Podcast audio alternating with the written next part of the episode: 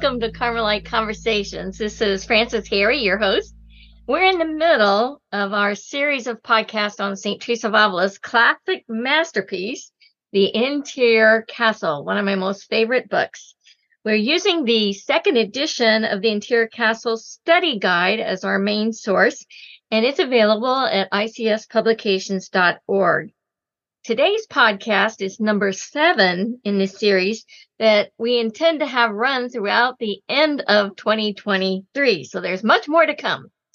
Today, we're going to discuss chapters three and four of the fifth dwelling place. And there are seven dwelling places that Teresa of Avila discusses. So today we're at the end of the fifth dwelling place. The further the soul advances in union with God, the more mystical the journey becomes. And thus, it's more difficult to express what can happen. And my guest and I are going to do, do our best to explain things to the best of our ability. But in case we misstate, misstate something, we want you to know that in all of our Carmelite conversations, we joyfully submit to the official teaching of Holy Mother Church.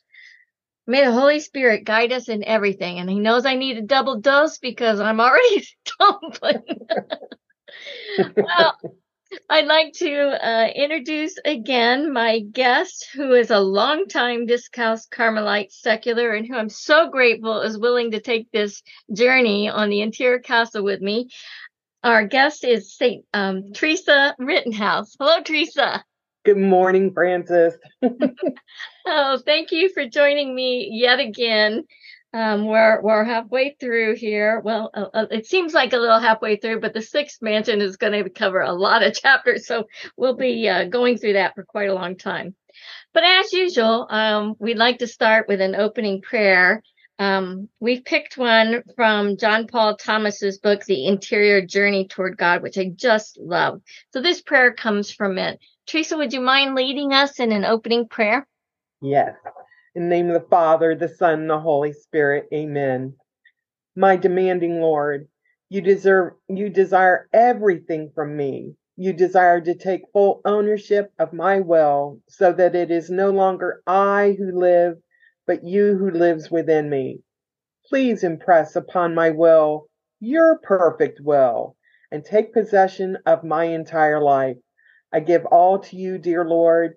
Take me to yourself and transform my will into yours. Indwelling of the most holy Trinity, I love you. I trust you. I surrender my life to you. Amen. In the name of the Father, the Son, the Holy Spirit. Amen. I just love those prayers. Um, I suggest that if someone buys this book, that these prayers are are wonderful. These chapters, they're they're short, but they're so um, potent with good points um, that I would take it to Eucharistic adoration to pray with, to ponder. Um, but I I just think it's fantastic. So, well, as usual, we like to link the mansion that we're discussing with the Our Father prayer. And today we're linking to thy will be done on earth as it is in heaven. And it's associated with the fifth dwelling place because there's an urgent need to practice resignation to God's will in this new union with God. So having come closer to God in prayer, being brought into the wine cellar, as in the Song of Songs, the soul longs to know God much more intimately. Thus, doing his will becomes more important than ever before. And we always come up with some subtitles for uh, the mansion we're discussing. Teresa, would you introduce those for us again? I think they're the same that we introduced last time, but it's good to review. The prayer of union. Um, this is fragments of heaven, you know, here on earth, spiritual courtship, and thy will be done, inner transformation, and of course, uh, the analogy of the silkworm to the butterfly and our new life in Christ. All right, thank you. And, you know, it is good to review. And so let's just take a quick review. Um, I'm going to let you answer the questions for me. I'll put you on the hot seat. okay. Tell us what this prayer of union is. Well, it's a felt union. So a prayer of great rejoicing without the understanding of knowing how or what the soul is rejoicing in. Um, the faculties are captivated both inwardly and outwardly. And it's this intense meeting with the bridegroom to, to get to know him and final courtship as preparation for the betrothal. Oh yes, and that's that's the what we would consider engagement. So that's the sixth mansion. now, what are the two essential characteristics of this prayer of union? Well, it's a total suspension of the faculties, absolute um, certainty that God has been present in the soul and the soul in God. And that's you so know that you know. yes, so you are so certain that nobody could convince you otherwise, and it you would be certain for years on end. Yes. Um, and to talk about the suspension of the faculties, remember we talked about the faculties of the soul, the inferior faculties and the superior. The superior being the memory, the intellect, the will, the imagination. The inferior, more like the the sight, the smell, the hearing. And you know, there the theologians would go on at length about all that, but we give you the short version, right? Just to give us an understanding. Um, but you can dive into that deeper anytime. All right. And then, of course, um, one of the titles was the transformation of, of the caterpillar into the butterfly. So this is the transformation of the soul where the cocoon is Jesus and then through their works, uh, Jesus, uh, wraps them around and then helps the transformation by his grace and the response of the soul. They're transformed into that butterfly. And then, then we can see some effects of this prayer of union. Can you tell us what those were? Well, I love this. The absence of distractions, since the faculties are captivated or suspended, um, the absence of fatigue, because um, our personal effort now is reduced to a minimum. It God is working in us. And since we're in this state, there's an extraordinary abundance of joy. I mean, this is the joy that surpasses understanding. and um, the transformation of the soul into the butterfly. You know, um, death to ourself. We have become a new life. Yes, I remember reading a, a book called My Other Self, and uh, it reminded me of this transformation. I really, I think it was Clarence Enzler. I really liked it. It was quite a long time I read read that, but it, it um, stuck on my memory as a good one. Okay, so then, um, of course, in the fifth dwelling place, there are sufferings, as in every mansion. There are sufferings, there's temptations, and there's favors and graces. So, um, on this, on the suffering, um, tell us about the kind of trials and sufferings of the fifth dwelling place and kind of the pains and sorrows that a soul experiences. Well, in this one, there's a twofold agony. Uh, the person is longing for heaven. We're here on earth and we just, we're longing for the heavenlies to be with God fully and um, remains in this great agony, knowing that they're not there yet. Um, however, you know, we're still here on earth. We have a job to do, so we we we persevere. The soul experiences an interior suffering along with Christ in his interior agony over the rejections of souls by his saving grace. You know, oh. now we hurt because he hurts. Exactly. Um, we're going to see more and more how how the soul as it goes on this interior journey getting closer to the center the seventh mansion is traveling along the way of the cross so that's important for us to recognize absolutely i i caught this quote from susan muto in her book it's called Where Lovers Meet Inside the Interior Castle, where she says this, which I thought was beautiful. She said, suffering only serves to polish the diamond her soul has become. Isn't that great? That's lovely. Suffering only serves to polish the diamond her soul has become. And you think back in the first mansion, we were talking about how Teresa began this whole journey thinking of the um, interior castle as a as a polished diamond. But but if you think about the process of how a diamond comes into be, you know, it's um, it's pressed, it's cut, purified, polished, and then it radiates great beauty and light.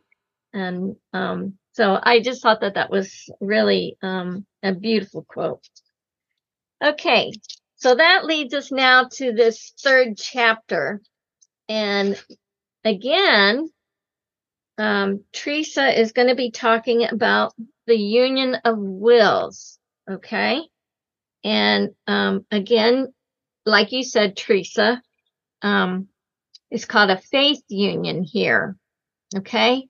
The previous prayer of union, which is a degree of prayer, was a felt union. And that's what you referenced, a felt union. Here we're going to talk about a faith union, which is the terms that Susan Muto used in her book.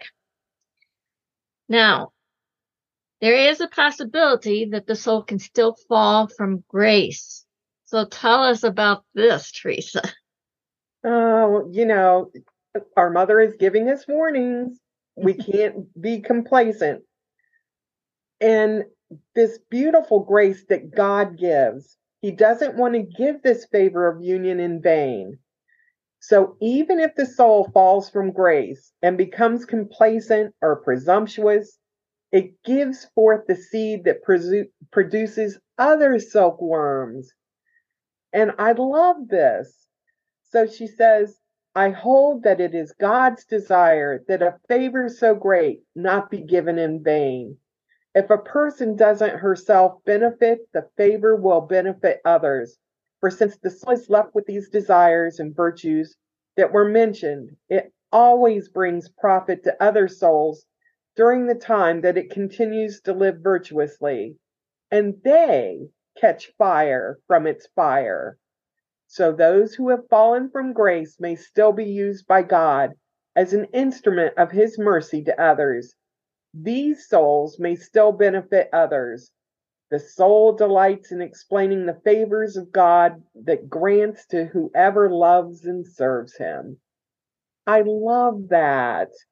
Um and it's you know he he is going to give favors and and um we just need to be very watchful that we don't fall from grace. it just reminds me that, you know, the favors, once they're imprinted in the soul, even if the soul falls backward, God can still pull good out of it. I mean, his mercy is so great. He can pull good out of our, our yuck anytime. I yes. just love that too. And, you know, this, this may also be a time that God allows the soul to be tested because as these souls might become a great influence to others, it's crucial to know whether there's any weak spots that, that need um, purifying before the soul advances. And, and it's not that God doesn't know, He knows, but He needs us to know so yes. that we we know what we need to work on. Oh, that's merciful, isn't it? he, he's giving us a wake up call. right. And I know Teresa of Avila, she says this quote, in order to merit more and more and avoid getting lost, our security lies in obedience and refusal to deviate from God's law. All right, so she spells it out very clearly. There's no doubt.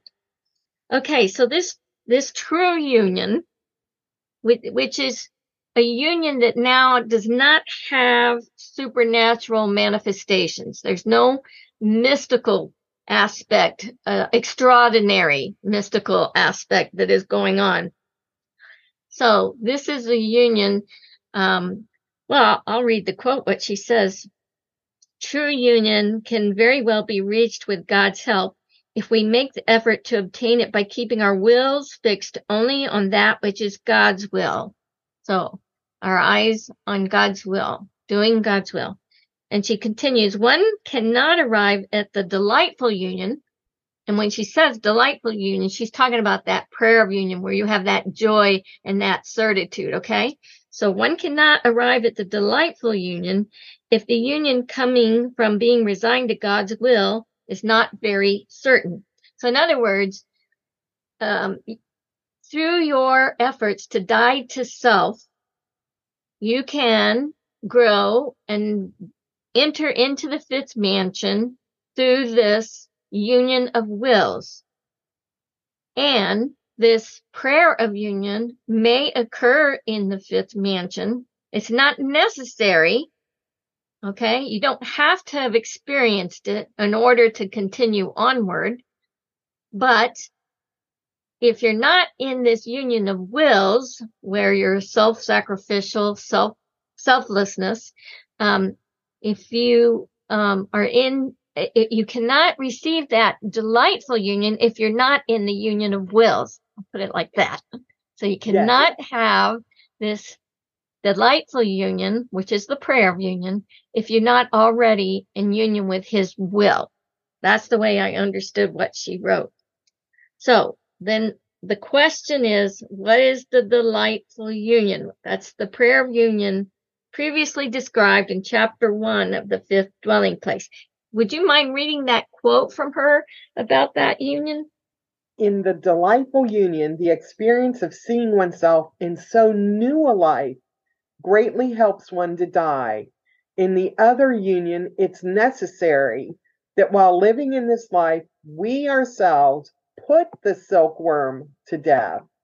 I confess this latter, latter death will require a great deal of effort, or more than that, but it has its value. Thus, if you come out victorious, the reward will be much greater. So, this union with God's will is the union I have desired all my life.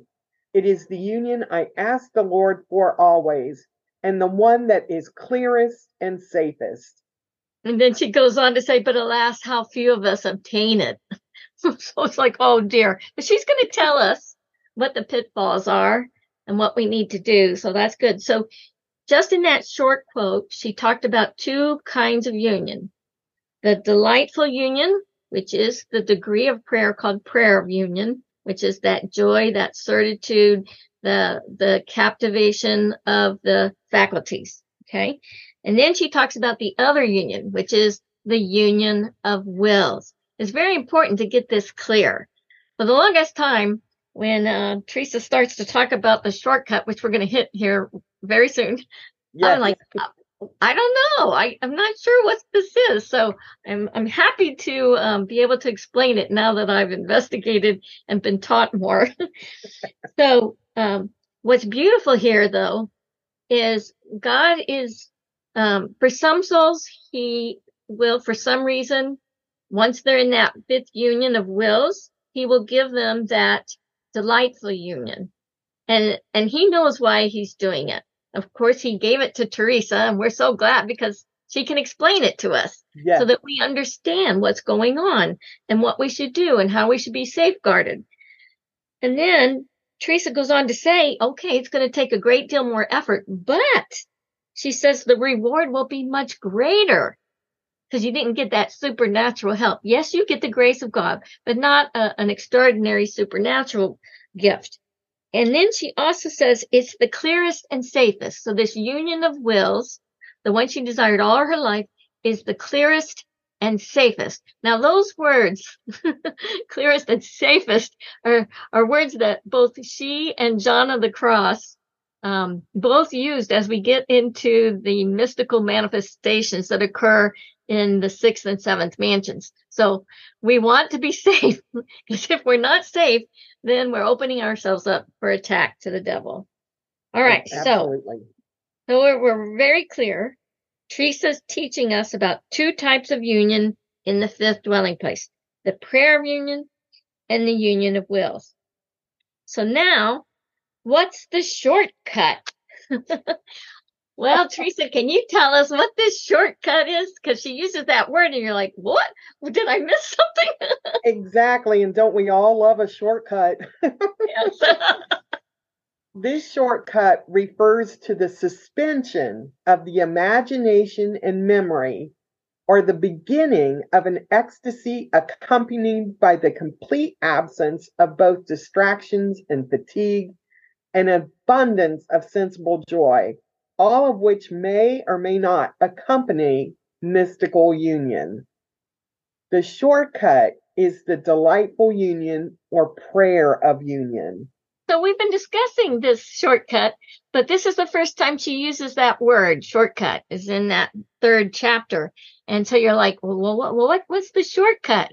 And, and so unless you remember what the characteristics are, then you're not sure what she's talking about. So you have to remember that, um, those characteristics of, of the, um, ecstasy, the, the having no distractions or fatigue and great joy and certitude. That's important.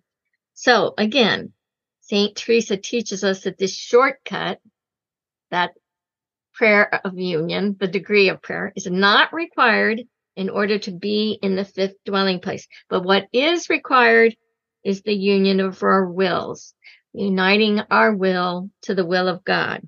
So you don't have to have supernatural mystical experiences in prayer to go forward. In fact, I I think a lot of people can read some of the lives of our saints in Carmel and see evidence of that.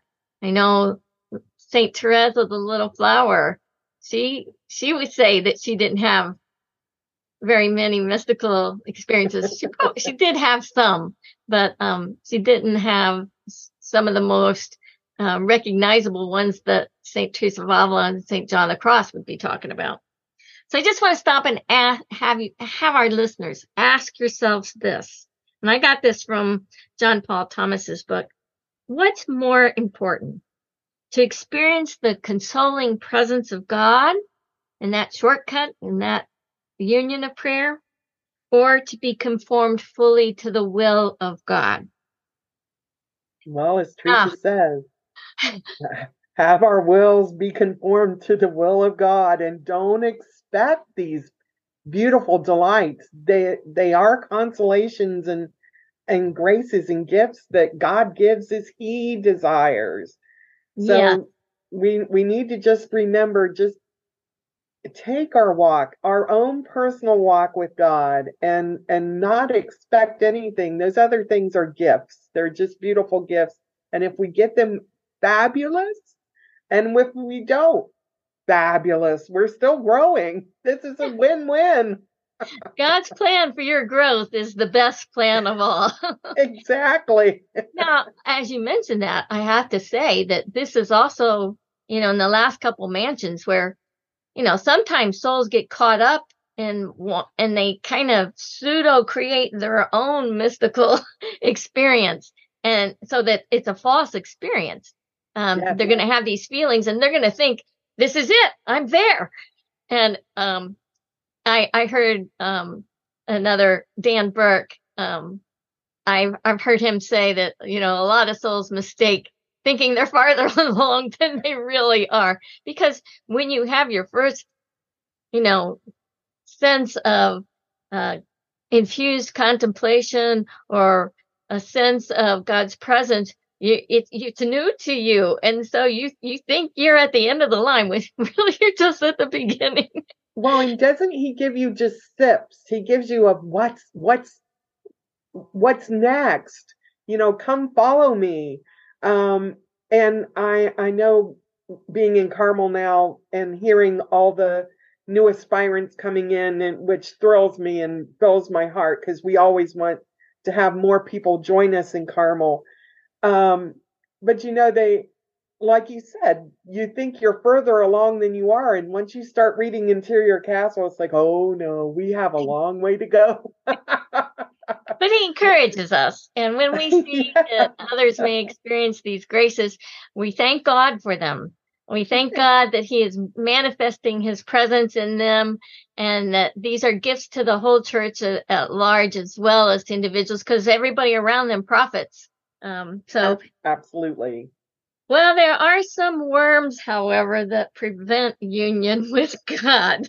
so, what are some of these worms that um, Saint Teresa of Avila uh, warns us about? oh, the ugliest of all self love, self esteem, being so judgmental of one's neighbors, even in little things, lacking charity for others, and not loving others as ourselves. And although these are very broad, um, she's getting down to the nitty gritty details. The, the little things mean a lot. And I think Therese, the little flower, would, would help us understand little things mean a lot. So the soul here must deal a death blow to these imperfections in order to confirm its will to the will of God. So then that leads to the question, I'm going to have you answer this again because you're really doing good on this hot seat.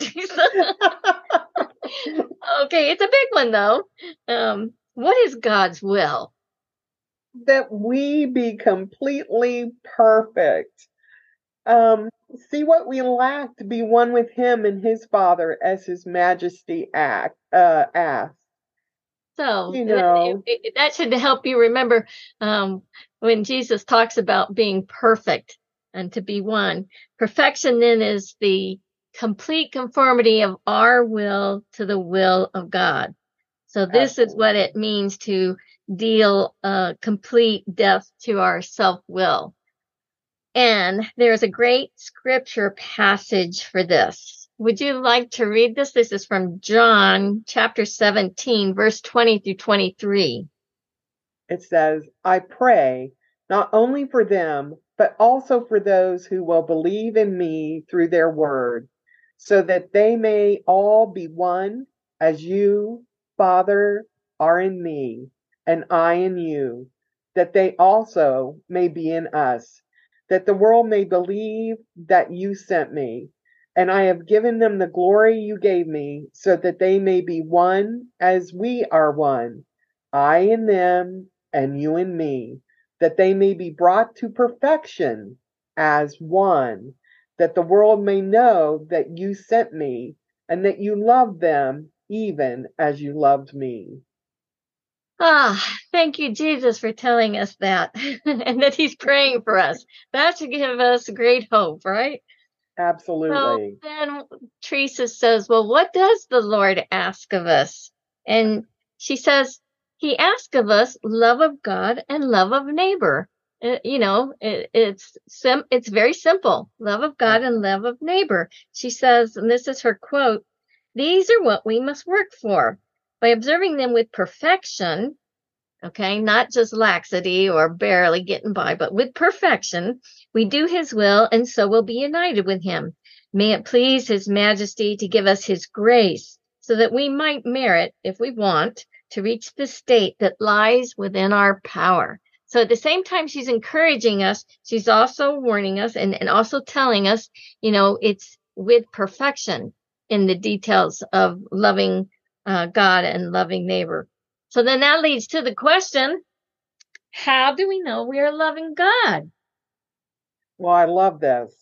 The most certain sign, in my opinion, and this is as she's writing, as to whether we are not observing these two laws is whether we observe well the love of neighbor. We cannot know whether or not we love God, although there are strong indications for recognizing that we do love Him. But we can know whether we love our neighbor and be certain that the more advanced you see you are in love for your neighbor, the more advanced you will be in the love of God. Regarding the virtue of love of neighbor, St. Teresa counsels us if you were to understand how important this virtue is for us, you wouldn't engage in any other study. Wow, that's a big, big suggestion there. Absolutely. We've got to work. And so that means like when we have our evening, uh, nightly examination of conscience, you know, how well have I loved God today? How well did I love my neighbor? We don't know how well we love God because it's, you know, our faith and, you know, our devotions will give a sense of that. But she said the real indication of whether we love God is how well we love our neighbor.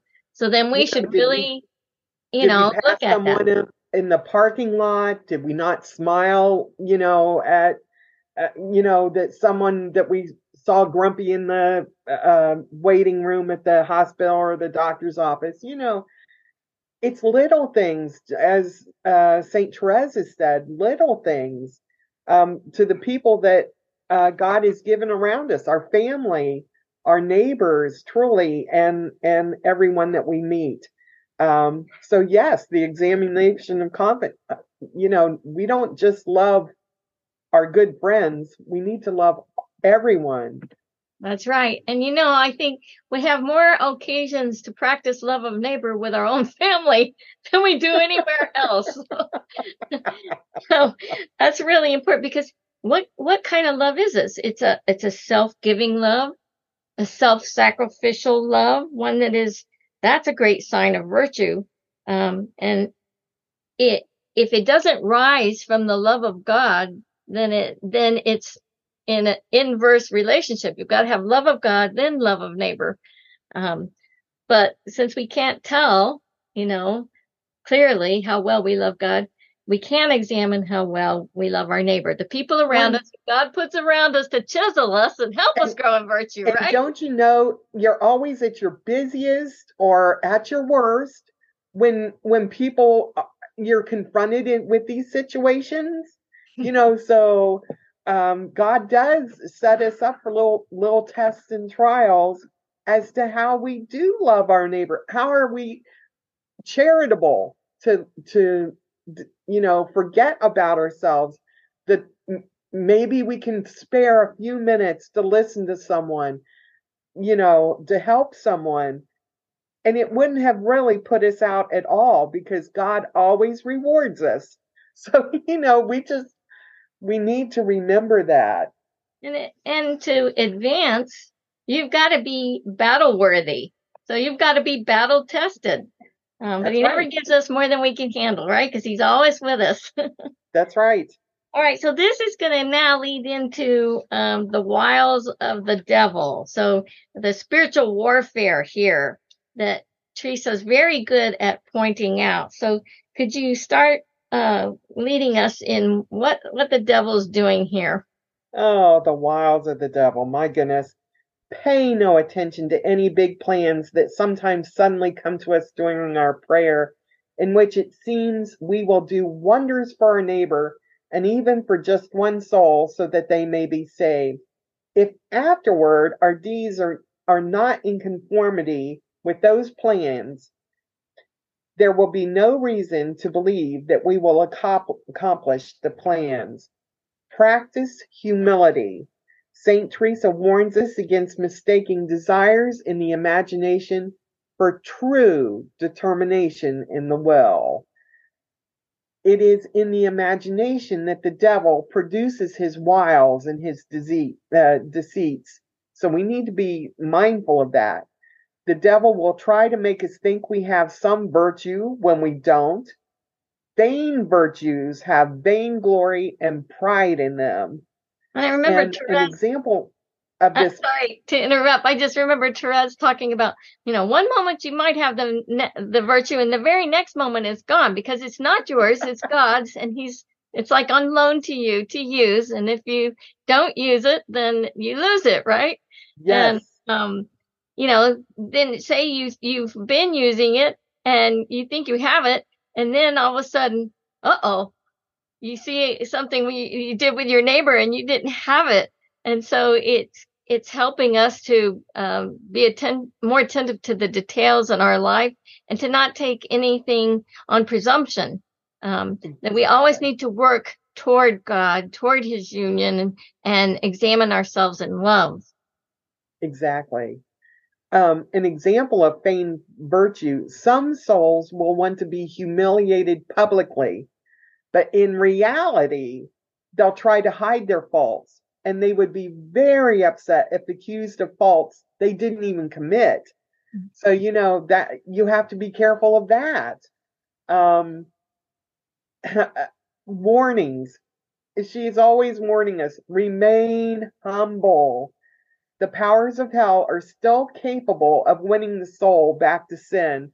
And, you know, that's why she keeps saying, be careful of the little things you know we're polishing this diamond in our of our soul to make it bright and brilliant, we do not want little flaws and and and uh, flakes and smudges on there. So we have to be very careful.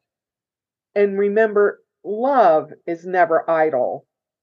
To not go forward is to fall backward. The soul must keep advancing.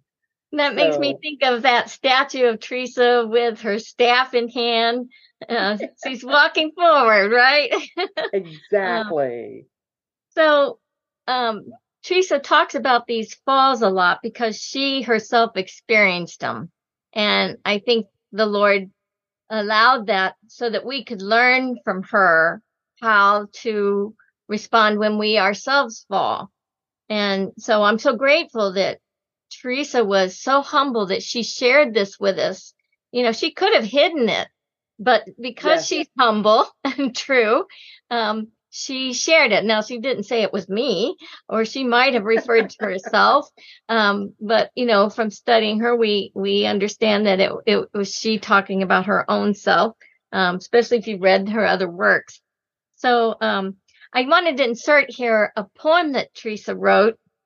Um, we don't often hear of the poems that Saint Teresa of Avila wrote, um, but this one I I think fits in here because if you have fallen and you want to get back up, right? Because, you know, on the way to the cross, Jesus showed us three times falling, but getting back up. This one poem is number eight in the collected works. I think it's volume three. It's called Seeking God, and it's um it's a poem that's based off of the Confessions of Saint Augustine, and the refrain um, is "In yourself seek me," which I think is so important. So to go inward to God within. All right. So the soul is be constantly being invited interiorly. And since this is the interior castle, I thought this would be really good to insert this poem. So it's called Seeking God. Soul, you must seek yourself in me, and in yourself seek me. With such skill, soul, love could, could portray you in me that a painter well gifted could never show so finely that image. For love, you were fashioned deep within me, painted so beautiful, so fair. If, my beloved, I should lose you, soul, in yourself, seek me. Well, I know that you will discover yourself portrayed in my heart, so lifelike, drawn. It will be delight to behold yourself so well painted. And should by chance you do not know where to find me, do not go here and there, but if you wish to find me, in yourself seek me. Souls, since you are my room, my house and dwelling, if at any time through your distracted ways I find the door tightly closed, outside yourself seek me not. To find me, it will be enough only to call me, then quickly will I come, and in yourself seek me. And that's the end of that poem. So um, I hope that for somebody listening, that was a nice refresher. It was for me um, to seek God within. So that leads us onward in this um, fifth dwelling place. How is true union with His will obtained? And she's very clear about answering that question.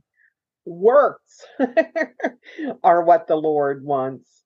Okay, you know. so what are these works? Tell us all about it. well, St. Teresa specifies these works. He desires that if you see a sister who is sick to whom you can bring some relief, you have compassion on her and not worry about losing this devotion.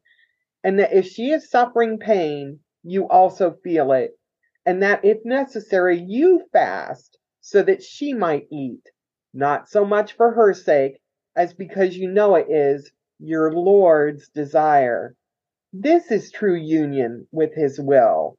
And if you see a person praised, the Lord wants you to be much happier than if you yourself were being praised. This indeed is easy, for if you have humility, you will feel sorry to see yourself praised.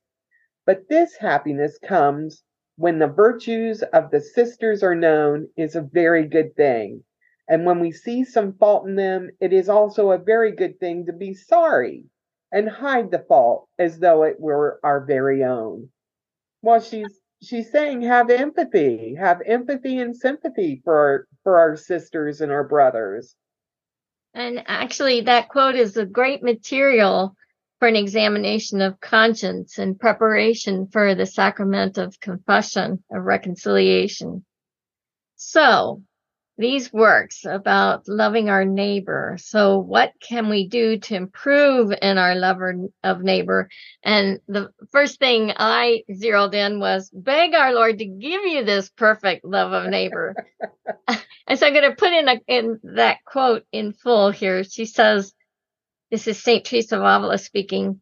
When you see yourself lacking in this love, which is, she's talking about the love of neighbor, even though you have devotion and gratifying experiences that make you think you have reached this stage, meaning the fifth dwelling place, and you experience some little suspension in the prayer of quiet, for to some it then appears that everything has been accomplished, like we mentioned before, yeah. believe me, you have not reached union.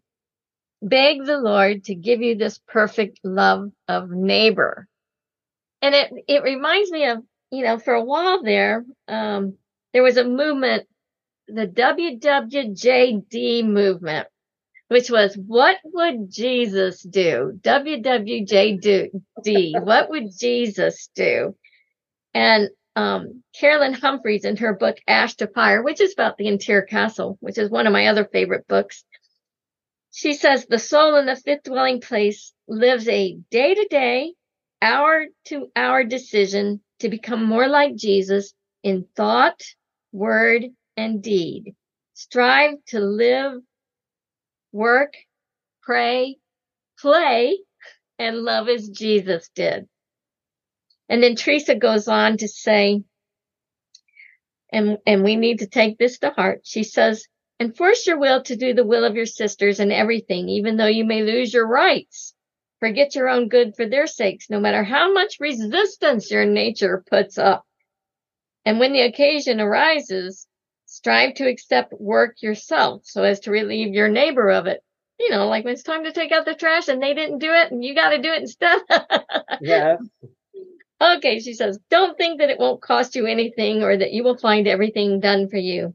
Look at what our spouse's love for us cost him in order to free us from death he died that most painful death of the cross. So it's a it's a costly grace. Well, in the study guide, um, they added this other poem and another Carmelite saint.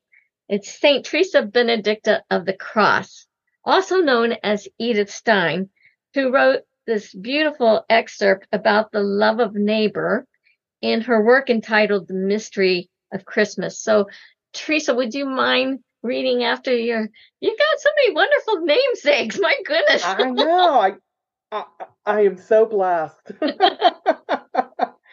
Beautiful heavenly partners. Um, she writes our love for our fellow humans is the measure of our love for god but it is different from a natural love of our neighbor.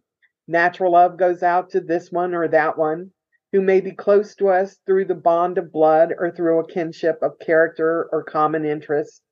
The rest, then, are strangers who do not concern us, who it may be eventually come to be repulsive, so that one keeps them as far away as possible from contact with us. For the Christian, there are no such strangers. Rather, he is the neighbor this is the one who stands before us and who is in greatest need of our help. It doesn't matter whether he is related to us or not, whether we like him or not, whether he is morally worthy of help or not. The love of Christ knows no bounds. It never stops. It does not shrink back from ugliness and dirt.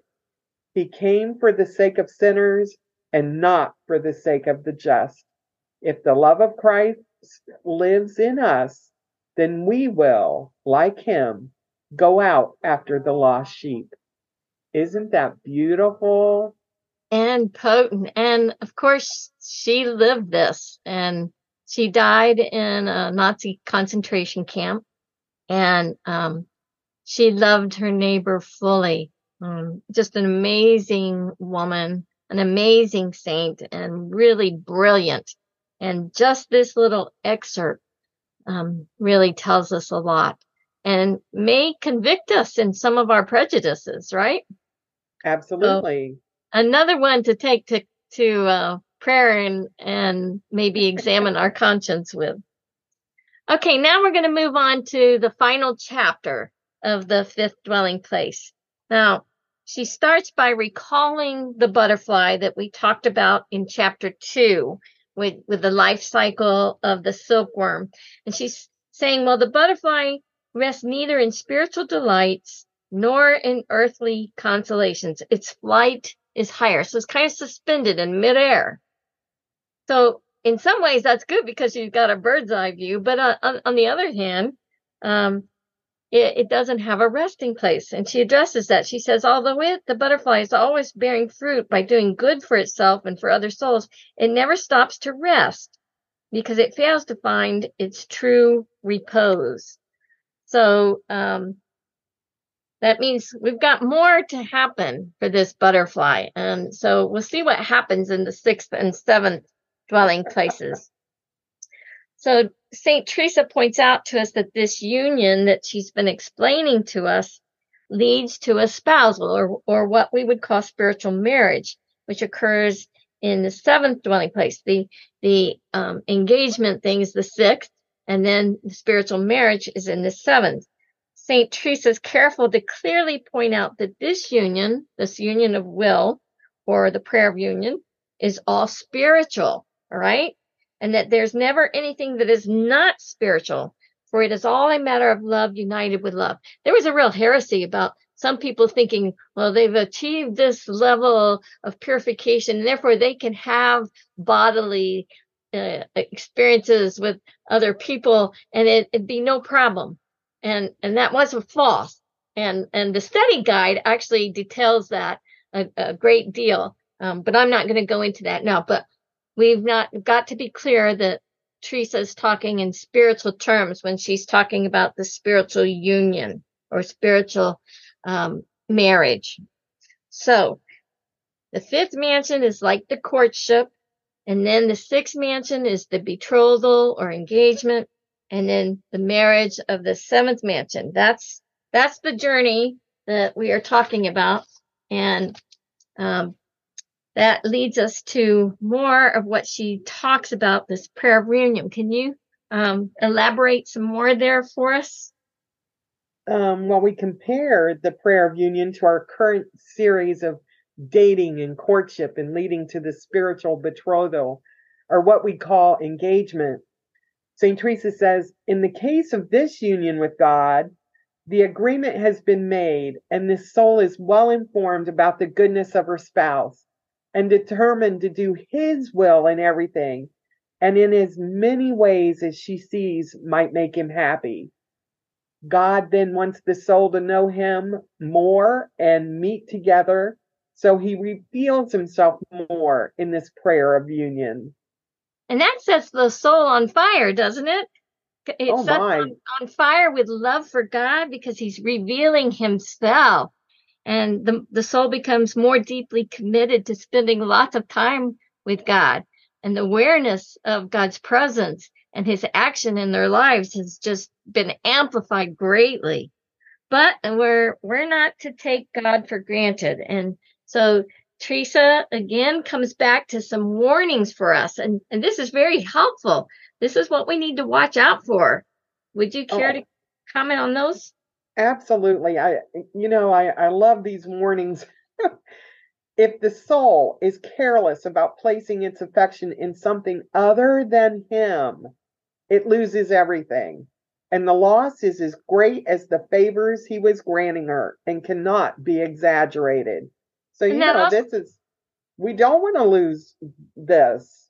Right. Um, and it, it, it speaks to having right order in relationships too that you don't put others before God. So that's important. Absolutely.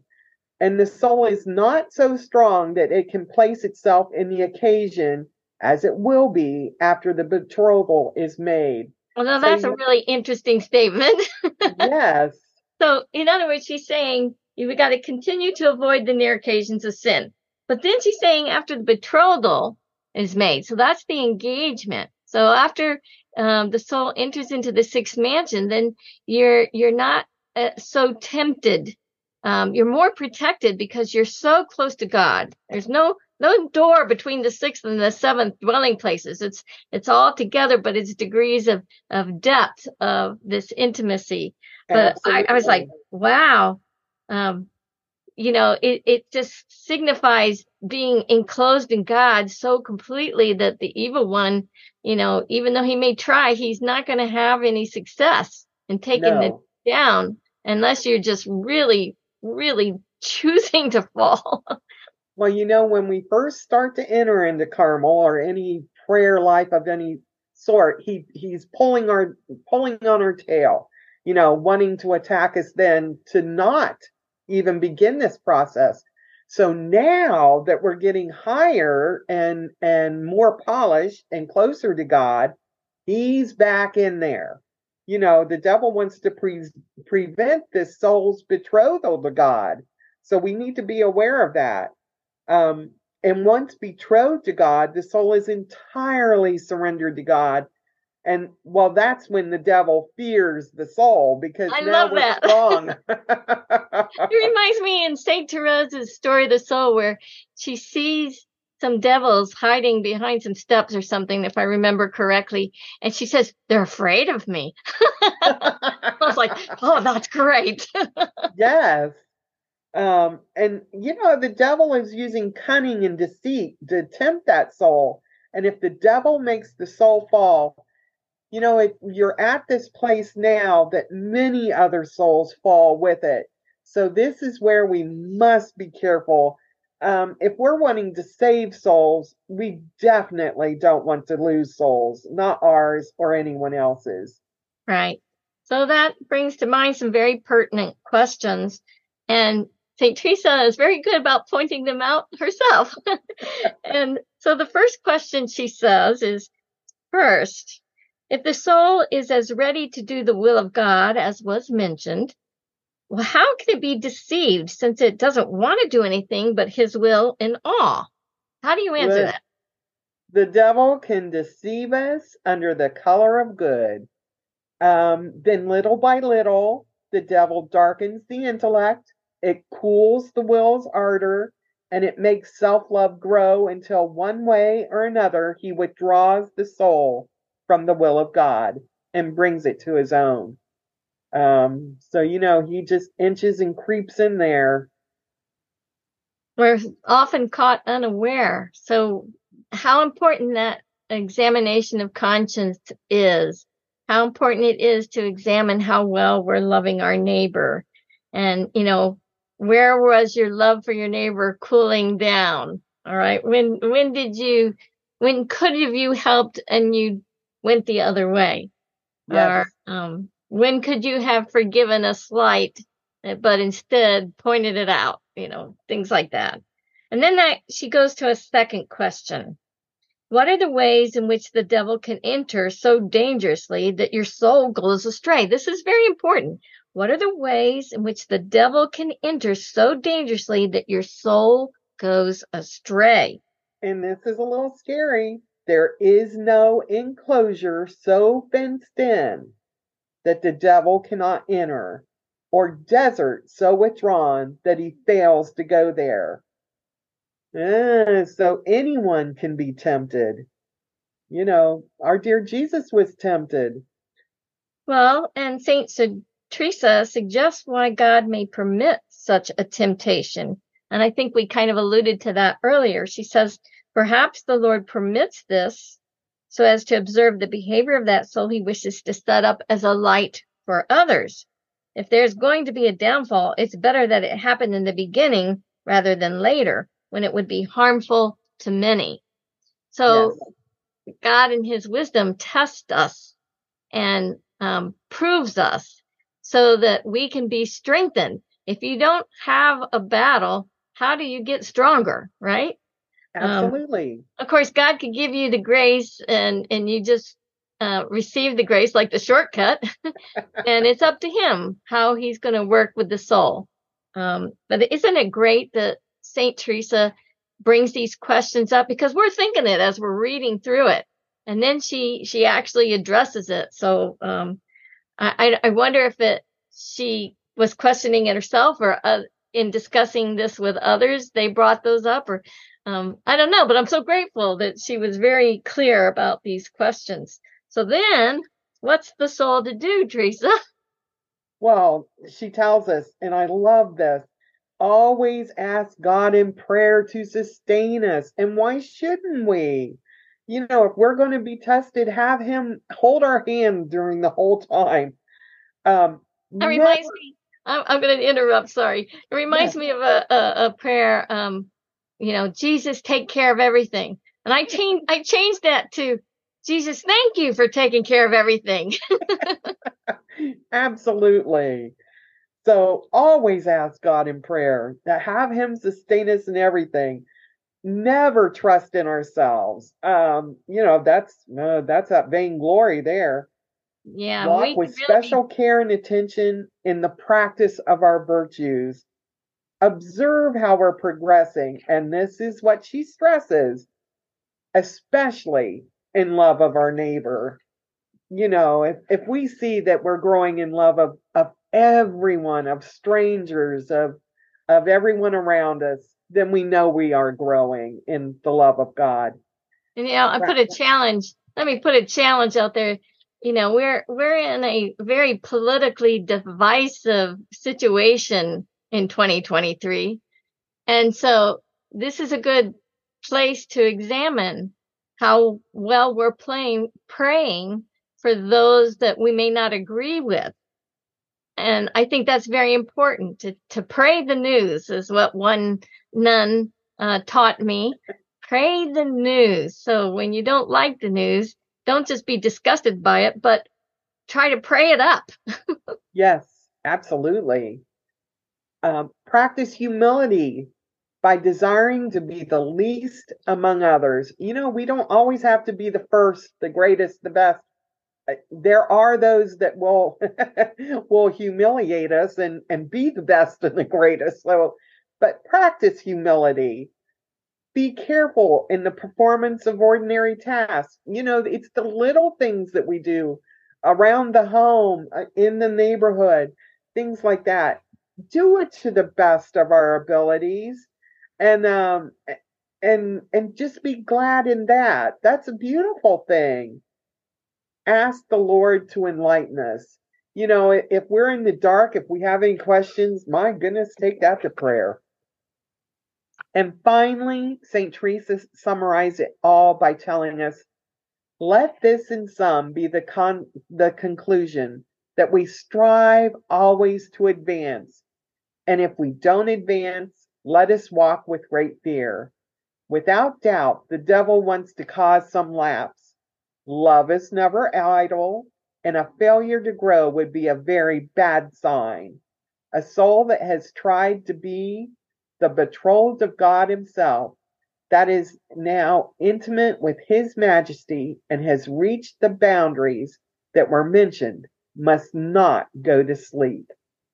I yes. love that. Right. And that leads to a scripture passage um, that also expresses this very clearly. This is from 1 Peter chapter 5, verse 8 through 9. Be sober, be watchful. Your adversary, the devil, prowls around like a roaring lion, seeking someone to devour. Resist him firm in your faith, knowing that he, excuse me, knowing that the same experience of suffering is required of your brotherhood throughout the world. So we're battle tested. So be sober, be watchful. And Teresa tells us through his favors, so the, the favors God grants us, we can understand something of what he will give us in heaven. Hence the subtitle, The Mansion Fragments of Heaven, right? Yes. All right. I think we we've covered chapter three and four um, pretty well. There's always more, but we can't you know, part of me wants to read every line and chew every line, but, but I'm just trying to do some highlights here with you, Teresa. So, um, I have an optional closing prayer here, and I want to introduce it. I, I just discovered this um, recently. It's from Blessed Mary Josephine of Jesus Crucified, who was a Discalced Carmelite nun. Um, she was born in Naples, Italy on February 18th in 1894. I love to introduce some new saints to our Carmelite family and those who follow Carmelite spirituality. Um, she entered the Carmelite community of Santa Maria Ponte Rossi and made her solemn profession August 6, 1933. In 1945, she was elected prioress, an office she held until her death. She endured the painful trials of illness and persecution by abandoning herself to the will of God. You know, all these saints have times of great trial and suffering, but God makes good of it, right? All who sought her help were inspired by her deep spirituality, humility, and simplicity, as she inspired hope and faith in God and in the Blessed Virgin Mary. She died in Naples on March 14, 1948, paralyzed by multiple sclerosis. She died of gan- gangrene. Her feast day is June 26, so that's coming up in just a few days um, from the day we are doing this podcast. And she's celebrated in the Italian provinces of the Discalced Carmelite order. So, Teresa, I picked some quotes from her because she writes really well on the will of God. So would you mind sharing some of these quotes with us? Because we this is important in the fifth mansion, doing God's will. I love this. It has always been my heart's burning desire to fulfill the will of God. I have never wanted anything else. I have lived and am living the divine will. It is something I need more than the food I eat and the air I breathe. I would not know how not to do his will, even for a moment. I have always wanted to live and to die conforming to the will of God. I wanted God's will to always be in my thoughts, in my words, in everything I do, and in every step I make. It was only through following God's will that I was able to transform my pains into joy, transforming my life from Mount Calvary to Mount Tabor. That is lovely. And there's another one here. God's will is a kiss of his love. It is an embrace of his goodness which lifts the soul out of its own misery in order to be comforted in his arms. The will of God is an act of tenderness which should make the soul want to abandon itself in love. And so now we'll go to her prayer. And again, this is Blessed Mary Josephine of Jesus crucified. What's her prayer? In the name of the Father, and the Son, and the Holy Spirit, amen. Oh, will of God, infinite love, take away my will in the flame of your love. I want to unite myself to you, my God, who are my all. I want only to do whatever pleases you. I want my life to be a continuous adoration, a continuous hymn of love for you. O God, who are one and three. In the name of the Father, and the Son, and the Holy Spirit. Amen. That is such a beautiful prayer, and I I hope that it will strike the souls of those who are listening to this podcast today. But you know, um, each summer I always think of the prophet Elijah because we often get the Book of Kings in the daily mass readings. And so I'm going to bring a double portion here, Teresa. the double portion that I always like looking for in Carmel. Uh, it, it comes from when Saint Elisha uh, asked the prophet Saint Elijah for a double portion, right? Yes. And I I ran across this prayer many many years ago. Um, we've done some podcasts in the past on Elizabeth Kindle, who was a Carmelite, Elizabeth Kindelmann of Hungary, and um, there is this diary of the flame of love. She um, had locutions from Jesus and Mary. Um, she lived a very austere life, suffered a lot, um, but was given this prayer from from Jesus called the Unity Prayer. Now, this unity prayer um, was given to help blind Satan. So uh, it's a really good prayer to pray. And Father Blount, B L O U N T, um, who is an exorcist, um, a priest in Georgia, um, he has been going around the world um, uh, proliferating this prayer, the unity prayer, because he said twice in one setting, um, possessed souls manifested, and his prayer team and him prayed this prayer. They're testing how the strength of this prayer. They prayed this prayer around these souls when they manifested, and they were delivered immediately at the end of the prayer. And so it's an amazing prayer to blind Satan. If we blind Satan, then we have better chances of going forward, right? And um, so I, I wanted to share this unity prayer with you. And you can find it on the flameoflove.us. Okay, so www.flameoflove.us. This is Elizabeth Kindelmann who received this prayer from Jesus to blind Satan called the Unity Prayer. In the name of the Father and the Son and the Holy Spirit. Amen. My adorable Jesus, may our feet journey together. May our hands gather in unity. May our hearts beat in unison. May our souls be in harmony. May our thoughts be as one. May our ears listen to the silence together. May our glances profoundly penetrate each other. May our lips pray together to gain mercy from the eternal Father. Amen. In the name of the Father and the Son and the Holy Spirit. Amen. Isn't that Thank a great you. summary of the fifth mansion and onward? Yes. unity, the unity prayer. So, um, Father Blount has suggested that you pray this once for yourself and your family, and then another time for either your country, your state, or the world, you know, um, I've taken to praying it for each member of my family because I'm pressing in because these are these are tough times. So, um, the Unity Prayer, Elizabeth Kindelmann, The Flame of Love. There's a diary called The Flame of Love. It's really beautiful. So, um, we're coming to the end of this podcast. This is a series that is going to continue going through the end of 2023. That's our intention. And um, I have to issue a spiritual challenge, and, and it is to pray, Thy will be done over and over and over. Thy will be done.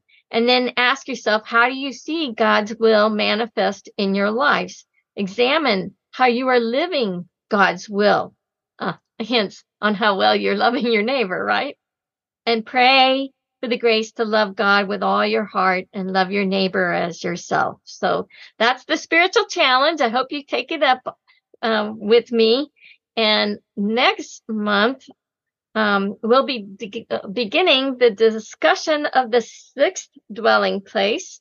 Uh, we're going to just do the first three chapters to start. So there's 11 chapters in this sixth mansion, the sixth dwelling place. So we're going to do it little by little, very mystical, but a lot of guidance. Um, and if we're not in that mansion, which most people may not be, then it's still good to learn this, this stuff to help you appreciate what um, some of our really spiritual and great saints have gone through, what are their teaching, and um, to thank God for the favors and graces that He bestows to souls to to help the church at large, to help humanity grow.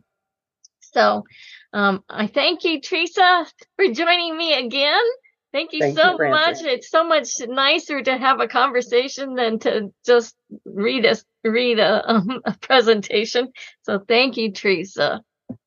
I enjoy this myself. I thank you. All right. And we thank you, listeners, for tuning in to our Carmelite conversations. So we say goodbye for now and God bless you. We hope to meet up with you again. Bye bye.